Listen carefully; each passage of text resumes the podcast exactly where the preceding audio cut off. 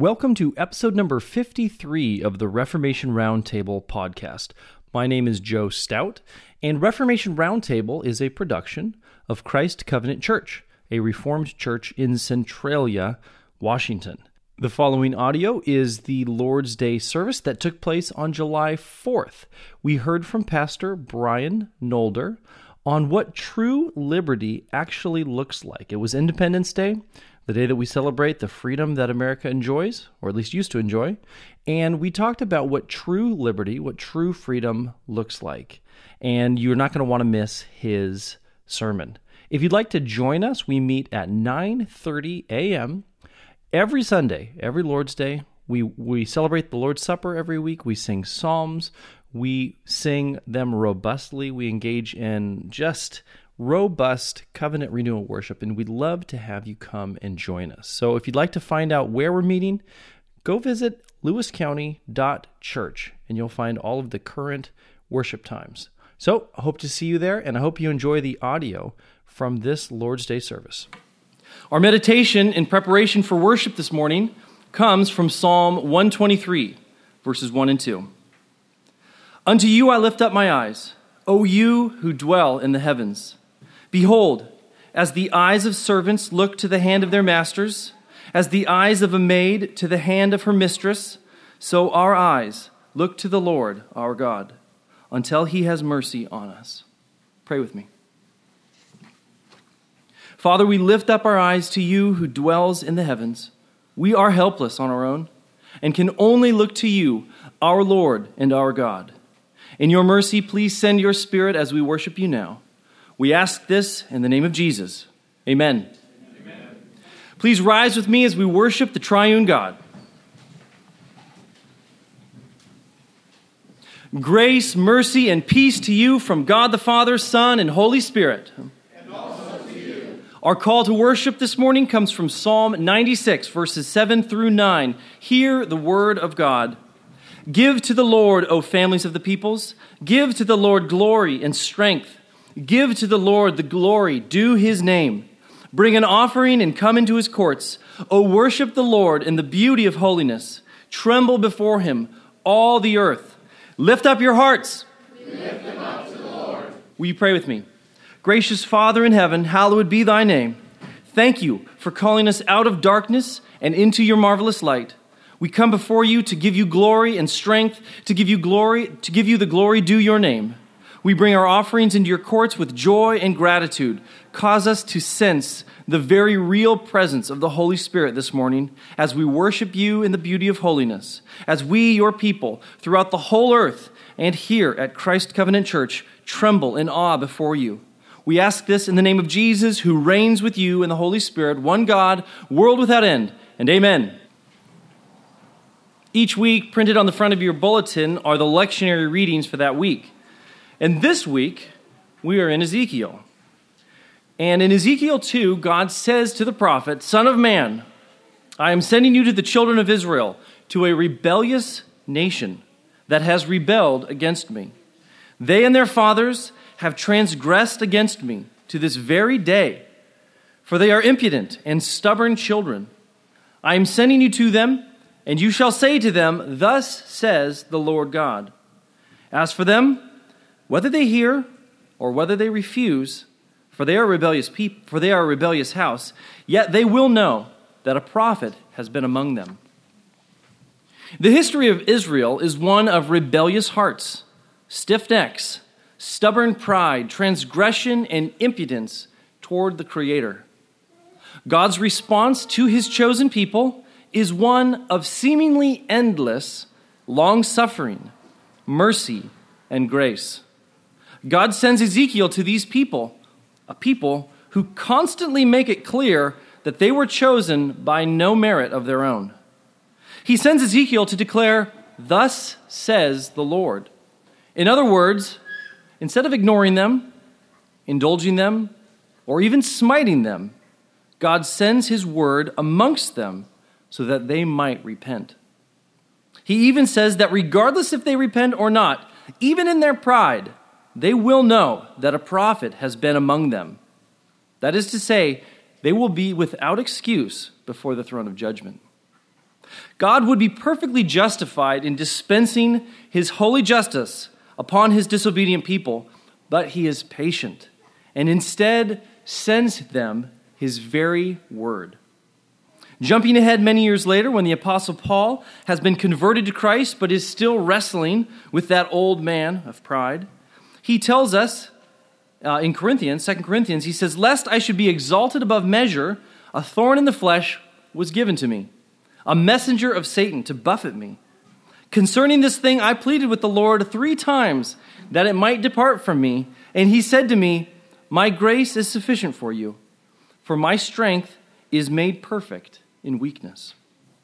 Beloved, Paul was so loved by his Savior that the Lord sent him a thorn in his flesh, specifically, so that he might not fall victim to the same sins of pride and rebellion his fathers did in Ezekiel's time. The affliction of this thorn kept Paul focused on who was doing the saving, because it clearly wasn't himself. Beloved, you belong to Jesus precisely because you are weak. Recognizing your weakness is a gift of the Holy Spirit. And when you face your weakness without excuse, it is then that Christ is strong, and therefore when you are strong. But this weakness must be recognized with a soft heart and without a stiff neck. And this is only something that the Spirit can give, which reminds us of our need to confess our sins. So, as you are able, will you please kneel with me? Scripture says, Have mercy on us, O Lord, have mercy on us, for we are exceedingly filled with contempt. Our soul is exceedingly filled with the scorn of those who are at ease, with the contempt of the proud. Father in heaven, hallowed be thy name. You are king over all creation, and we come before you now to confess our sins, clinging to your promise that if we confess our sins, you will be faithful to forgive them. Lord, today we confess our sinfulness as a nation. While we are thankful for our country, Father, we make no allusions to the fact that as a people, we have deserved your divine wrath time and time again for decade upon decade. We are a sinful nation that murders the unborn. We steal from our citizens. We honor the wicked and punish the righteous. We call evil good and good evil. We corrupt the hearts and minds of our youth, and we drive to despair those among us that we deem undesirable. We despise those that are, of, that are aged and full of wisdom, and we worship the most degenerate in our midst simply because they possess youth, the thing we idolize above nearly everything else. We confess to you that as a people, we follow after the false religion of rank secular humanism, seeking to place ourselves as the pinnacle of your created world. Father, forgive us as a nation, and we ask that you would revive our hearts, cause our people to see their weakness, and to turn their hearts to you in faith, trusting in your Son Jesus as their only hope of salvation. We confess our own individual sins to you now, and Selah. We ask all of this in the name of Jesus and amen. amen. Having confessed your sins, hear the following promise from Scripture Bless the Lord, O my soul, and all that is within me. Bless his holy name. Bless the Lord, O my soul, and forget not all his benefits, who forgives all your iniquities, who heals all your diseases, who redeems your life from destruction, who crowns you with loving kindness and tender mercies, who satisfies your mouth with good things so that your youth is renewed like the eagles. People of God, hear the good news. Your sins are forgiven through Christ. Good morning. Very nice to be with all of you today. Um, our Old Testament reading, and, I, am going to respond with the same responses that you used before for the gospel reading. Um, so, Isaiah 61 is our Old Testament reading. The Spirit of the Lord God is upon me because the Lord has anointed me to bring good news to the poor. He has sent me to bind up the brokenhearted, to proclaim liberty to the captives, and the opening of the prison to those who are bound, to proclaim the year of the Lord's favor and the day of vengeance of our God, to comfort all who mourn, to grant to those who mourn in Zion, to give them a beautiful headdress instead of ashes, the oil of gladness instead of mourning, the garment of praise instead of a faint spirit, that they may be called oaks of righteousness, the planting of the Lord that he may be glorified. They shall build up the ancient ruins. They shall raise up the former devastations. They shall repair the ruined cities, the devastations of many generations. Strangers shall stand and tend your flocks. Foreigners shall be your plowmen and vine dressers. But you shall be called the priests of the Lord. They shall speak of you as the ministers of our God. You shall eat the wealth of the nations, and in their glory you shall boast. Instead of your shame, there shall be a double portion. Instead of dishonor, they shall rejoice in their lot. Therefore, in their land they shall possess a double portion. They shall have everlasting joy. This is the word of the Lord. Thanks, God. And then Romans chapter 6. Uh, I'm actually going to begin at verse 14 here just to help the context here. For sin will, not have, will have no dominion over you, since you are not under law, but under grace. What then? Are we to sin because we are not under law but under grace? By no means. Do you not know that if you present yourselves to anyone as obedient slaves, you are slaves of the one whom you obey, either of sin, which leads to death, or of obedience, which leads to righteousness? But thanks be to God that you who were once slaves of sin have become obedient from the heart to the standard of teaching to which you were committed and having been set free from sin, have become slaves of righteousness. I am speaking in human terms because of your natural limitations. For just as you once presented your members as slaves to impurity and to lawlessness, leading to more lawlessness, so now present your members as slaves to righteousness, leading to sanctification. For when you were slaves of sin, you were free in regard to righteousness. But what fruit were you getting at that time from the things of which you are now ashamed? For the end of those things is death.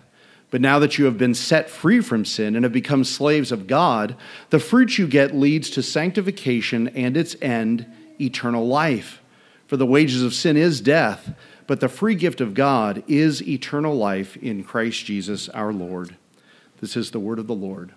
Thanks be to God. Let us pray. Most gracious God and Heavenly Father, your word is truth, it is light, a light unto our path, a lamp unto our feet. Bless now the proclamation of your word, that we would hear the voice of our Savior Jesus Christ, who speaks of our freedom in him and our service to you, and that there is true liberty in being your slaves. We ask in Jesus' name. Amen. Amen. I know not what other cor- uh, what course others may take, but as for me, give me liberty or give me death. Such were the words spoken on March 23rd, 1775, by Patrick Henry, the Virginia statesman who worked tirelessly for the cause of American independence, of which today we celebrate the 245th anniversary. But of course, we're not meeting here this morning, even though we're meeting in a Grange Hall as a local civics club. We're not meeting here this morning as the meeting of a particular political party. No, we're meeting here this morning as the Church of Jesus Christ, as the bride of Christ, as the disciples of Jesus Christ. We are first and foremost Christians, not Americans disciples of Jesus, not followers of Washington or Jefferson or Franklin. And, brothers and sisters, I have a message for you this morning. I am here to proclaim slavery throughout the land. Slavery throughout the land. Because that's what Romans 6 is teaching us. Bob Dylan put it so famously you got to serve somebody. You got to serve somebody. In speaking of liberty, one Catholic bishop remarkably, memorably said, True liberty is not the freedom to do what we want to do. True liberty is the freedom to do what we ought to do. So, this passage speaks of dual slaveries.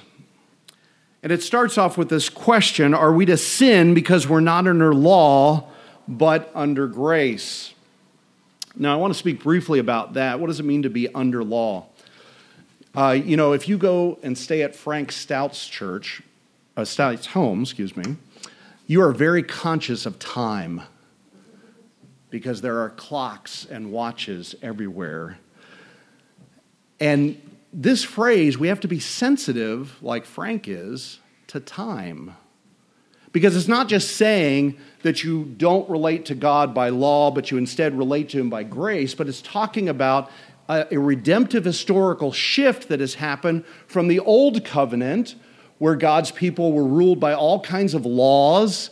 You know, if you wanted to go to church, you had to bring an animal, uh, you had to bring some grain, um, you had to wear clothing that wasn't mixed, you had to observe a particular calendar. Um, you know, you met on Saturdays instead of Sundays. There were all kinds of laws, and there is a shift that has happened with the advent of Christ and the outpouring of the Spirit. Now, I'm not saying that everybody who lives on this side of the resurrection is a recipient of God's grace, but what I'm saying is that we live in an age of abundance and fullness of that grace that has come where we no longer have to observe so many of those ceremonial laws that kept Israel separate from the nations and that, in a sense, kind of locked them up as well as the time of bondage in the pagan idolatry. So we're not under that era. We are now under an era of grace, the manifestation of the gospel of God. And then Paul lays out a, a, very basic thesis statement here in verse 16. Do you not know that if you present yourselves to anyone as obedient slaves, you are slaves of the one, either of sin leading to death or of obedience leading to righteousness? There it is slavery throughout the land. You're either a slave of sin, whether you recognize it or not, and most people don't, otherwise, they would seek liberty from it or you are a slave of God. You are a slave of righteousness. And this is true. There's no third option. There's no like neutral territory where you can kind of sit and decide, well, let me think about this for a while whether I want to be a slave of sin that leads to death or I want to be a slave of righteousness that leads to eternal life. What did Jesus say? If you're not for me, you're against me you're against me. There's no neutral place. When you go back to the previous chapter in Romans 5, Paul says you are either in Adam, you are tethered to our first father, and you are fallen in him, or you are in Christ. You have been liberated from Adam, and you are now tethered to Christ, and you're on a new road. You're on a narrow path that leads to life. But that's going to look differently your life is going to be characterized by one kind of behavior if you're on the broad path that leads to destruction, or it's going to be characterized by a different kind of lifestyle if you're on the narrow path that leads to life. There was a rock lyricist that was asked many years ago, what are, Who are your influences? And he, and he said, I am no man's disciple. Well, he may think that, but he's, he's actually Adam's disciple. He follows in his footsteps. Uh, the Bible scholar Douglas Moo says this about this passage one is never free from a master. And those non Christians who think they are free are under an illusion created and sustained by Satan. The choice with which people is faced is not should I retain my freedom or give it up and submit to God, but should I serve sin or should I serve God? Again, as, as Bob Dylan said, you got to serve somebody, you got to serve something. The question is not, am I a slave or am I free? The question is, of what or of whom am I serving? Am I a slave? You know, one way to think about this is, is that that famous passage in Philippians 2, where it says that Christ took upon himself our nature, it says he took upon himself the form of a servant. And he was an unfallen creature. And so man's basic state is to be a servant, a servant of our Creator. And, and of course, the Bible says that there's great liberty in that. We're fulfilling our true purpose. We enjoy the good life when we live that way. So, this is not something to be afraid of. Now, granted, in a fallen condition, it's hard. You know, G- Jesus says it's like taking up a cross, it's, it's putting yourself to death, but it's putting yourself to death so that you can live. So that you can live. Now, what happened to these Roman Christians? Thanks be to God that though you were once slaves of sin, you have become obedient from the heart to the standard of teaching to which we were committed. Again, we were slaves of sin. And that's what we are outside of Christ. Part of the way we know that is that even in Christ, we still struggle with sin, don't we? You know, we still do things that we're ashamed of, that we shouldn't do, that we have to ask forgiveness for. That's part of the reason our service starts with a prayer of confession every week, because we know even as the righteous, even as the godly, we, we continue to fall short. if you want to, you read earlier in Romans, you read about Romans chapter 1, right? All those list of vices, and you look out at the world today and you see it. Romans chapter 2, even though those who claim to follow the law are enslaved to sin. All alike, Jew and Gentile, are under sin. All of us need the mercy and the forgiveness that is in Christ to forgive us for that sin, but also, as this chapter says, to free us from that sin, to not only deal with the penalty of sin, but to deal with the power of sin in our lives. And that's what's happened to these Roman Christians, and that's what happened to you if you are a believer in Jesus. You're on a different path. You're, in a, you're going a different direction. They became obedient to the standard of teaching.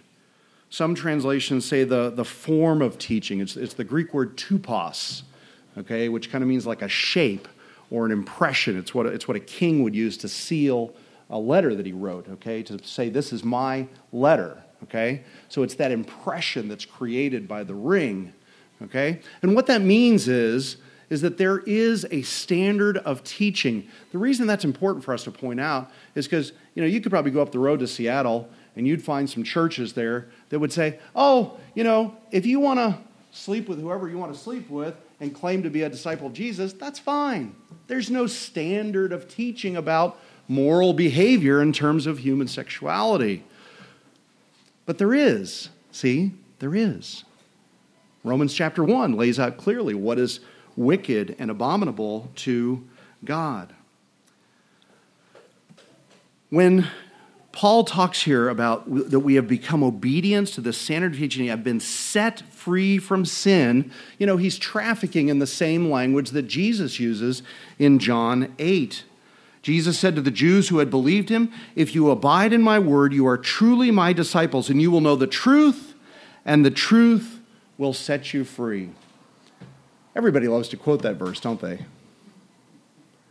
You'll know the truth. You'll know the truth of, of progressive politics.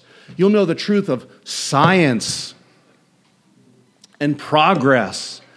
And, and, and you, won't be, you won't be burdened by the ignorance of these people who lived 2,000 years ago. A guy who walked on the eastern shore of the Mediterranean Sea and, and taught people, you know, blessed are the poor in spirit. You won't be ignorant like that anymore. You'll, you'll be free, you know?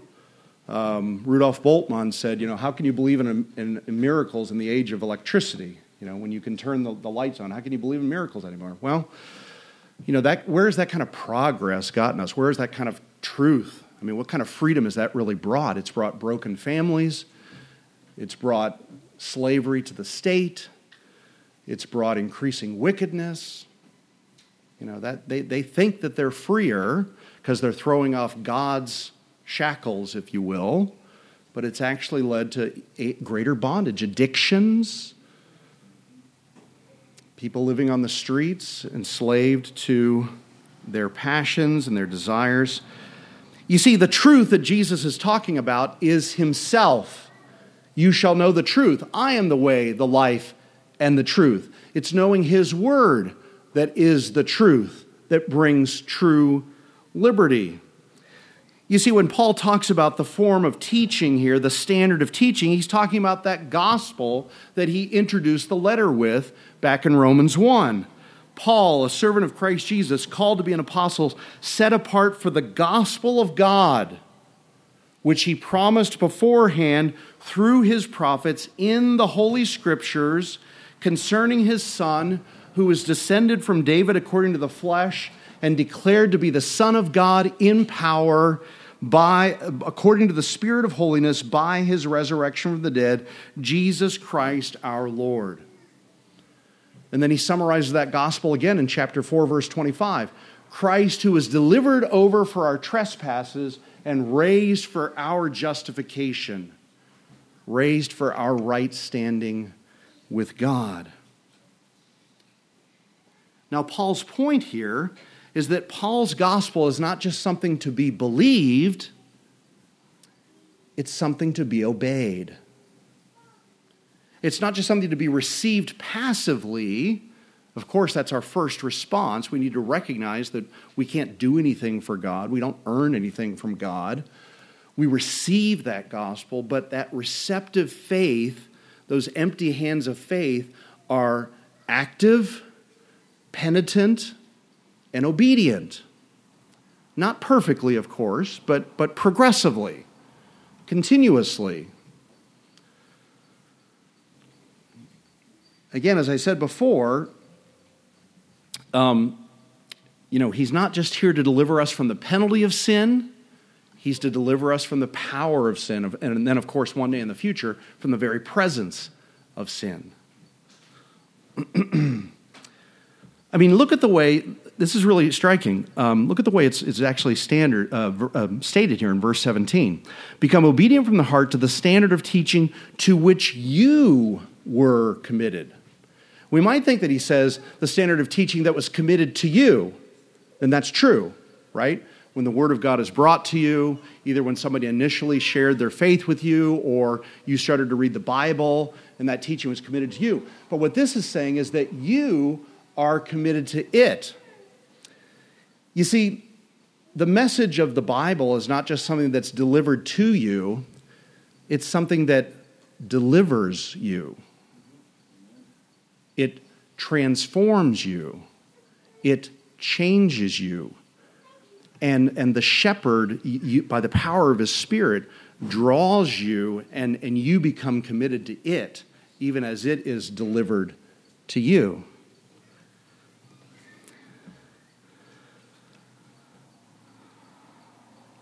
Why is it that we are set free from sin here in verse 18? Well, again, as I said before, back in chapter 5, Paul says you're either in Adam or you're in Christ. You're united to one of these two people, these two heads of humanity.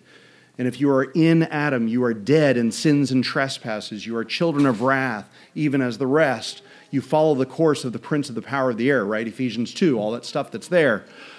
But when you are united to Christ, of, of which your baptism is a, is a sign and seal, uh, of which the Spirit works faith in you to unite you to Christ, you become liberated. You become taken out of Adam and put into Christ. And in him, there's newness of life. There's, there's, there's resurrection, if you will, not just in the future outwardly, but inwardly, right? Ephesians 2 again, you are seated with Christ, raised with Christ, seated with him in heavenly places. You know, you may not look like it. You, you, you, you know, we look around, we, we sit here on the earth. Some of us sit a little bit lower than others, right? but in Christ, you are seated in heavenly places. You have spiritual power. You have liberation from your bondage to sin. You have a new ability to say yes to righteousness, to say yes to love, to say yes to joy that is found in Christ. Now, Paul recognizes that, that to put it this way, you know, slavery throughout the land, he's speaking in kind of a harsh way. I'm speaking in human terms because of your natural limitations. You know, we don't know the half of it. What we forget is that a lot of Paul's readers, when they first heard this letter, were slaves themselves.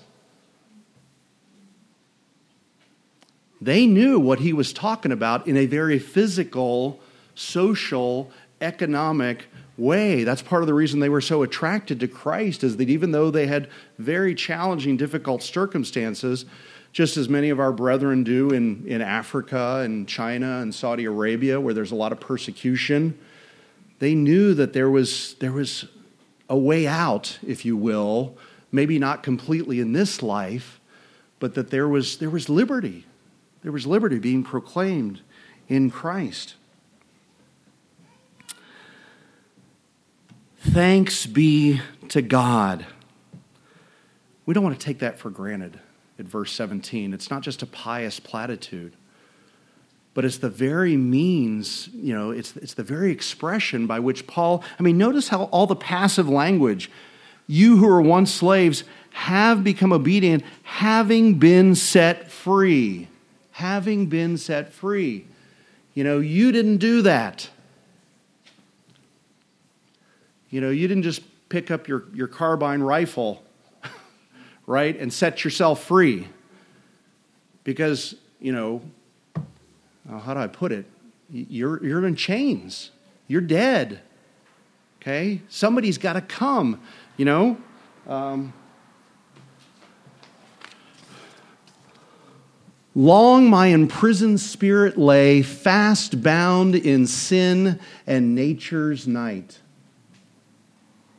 Verse 4, my pastor's favorite hymn, he would, he would quote this verse time and time again in his preaching.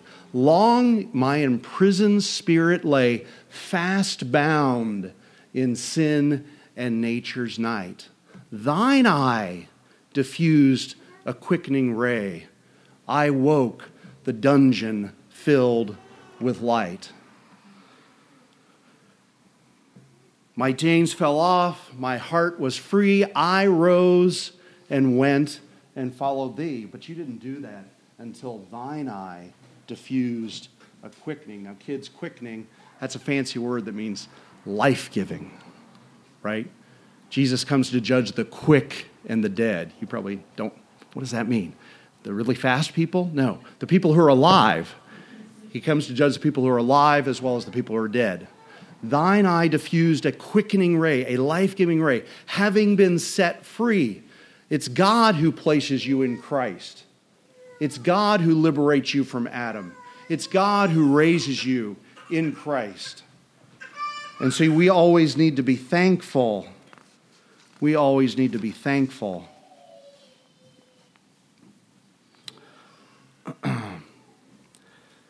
Just as you once presented your members as slaves to impurity and to lawlessness, needing to war lawlessness, so now present your members as slaves to righteousness, leading to sanctification. In a sense, before you didn't have a choice, you just served sin, and, and you wanted to do that. I wanted to do that. I loved my sin. Now you are liberated to be able to say, no, that's not right. Not only is it not right, it's not healthy. It's not good for me. It's not good for my family. It's not good for my community. It's not good for my country. Not that we're primarily concerned about that. Now I have the ability to serve not myself, not my sins, but to serve others, to serve God, to serve my neighbors. You once were slaves to sin. You were free in regard to righteousness. What fruit was getting you at the time from the things of which you're now ashamed? The end of those things is death. Oh, brothers and sisters, we, we know it. We know where this end is. People are going to have to face the judge of the living and the dead. And we so wish that our, that our neighbors knew it, we, we wish that the people who proclaim all of this progress and all this liberation from the past knew it.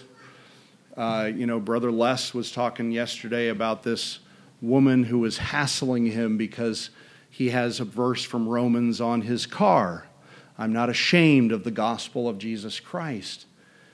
And, and we scratch our heads and we say, you know, why, why do people do that? And you know, why do they think that a boy can be a girl, or that or that two men can have a normal, healthy sexual relationship like a like a, a wife and a husband do? We have to remember they're slaves. They're slaves. Yes, do they do it willingly? Do they do it in defiance of our God? Yes. But in a sense, we need to have a little sympathy, right? You were slaves of sin. You were free. What was the fruit you were getting of the things of which you are now ashamed? Outside of Christ, we would do those things. We did do those things, and sometimes even we still do those things. So we need to have some compassion and summon them to realize the, the folly, the destruction, not only that they're doing now, but, but that they're storing, heaping up wrath for themselves in the age to come. And we need to keep bearing witness. We need to keep being willing to be made fun of and, and called ignorant and called outdated and bigoted and, and, and uh, unloving because we know that it's good for them to know Jesus and to put to death the deeds of the body that they might live.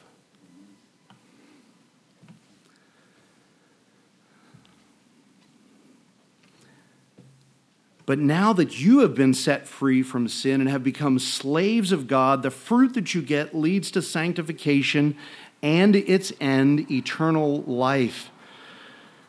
In other words, we have the dual slaveries, we have the, the slaves' duties, right? Slaves to sin or slaves to righteousness.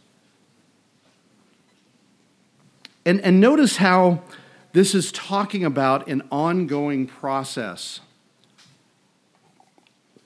You have been set free, and the fruit, okay, um, present your members as slaves to righteousness. Brothers and sisters, you need to realize that this is a this is a lifelong journey, right? You have to keep walking the path, the narrow path.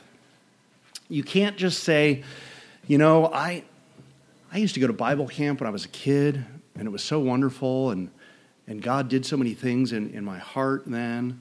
Or, you know, I went on this mission trip to Africa once, and I, I witnessed to 30 different people, and people came to know the Lord. Um, that's great. But you can't, you can't rest on the past. Okay?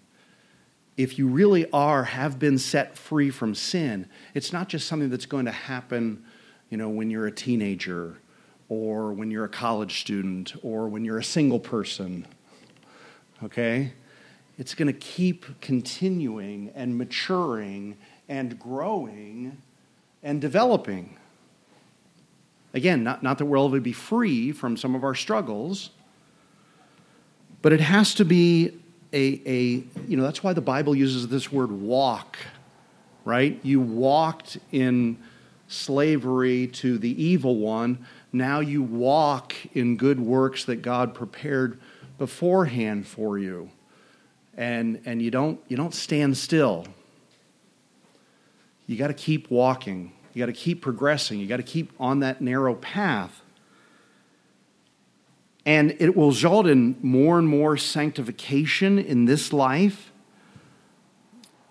And then there will come a time of rest, right? Hebrews 4, there, there's a Sabbath rest that yet awaits the people of God. You know, we, we get a chance to, to sit here and, and have a foretaste of it this morning, okay? But then we have to go back out into the world and, and do those works and, and keep making progress and um, keep training up our children and, and keep bearing testimony to our, to our neighbors. And then we're looking forward to a time when, when there will be unbroken fellowship and, and no more struggles with sin and no more tears and no more, no more pain and, and uh, you know, no more having to worry about whether we're going to be late for church because there's no gas in the car. It'll just be an unceasing worship service.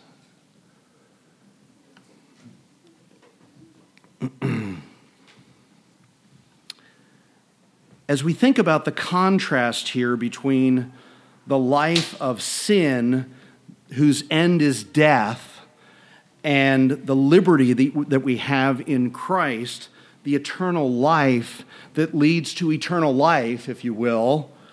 What we want to do then is we want to take Patrick Henry's statement and turn it into a prayer. Give me liberty, O God. Because if not, I know you will give me death. Give me liberty from my slavery to Adam and to Satan and to sin. Give me liberty in Christ. Give me liberty by the power of your Spirit. Give me liberty by the grace of the new covenant. So that I can die to self now and have life forevermore with you.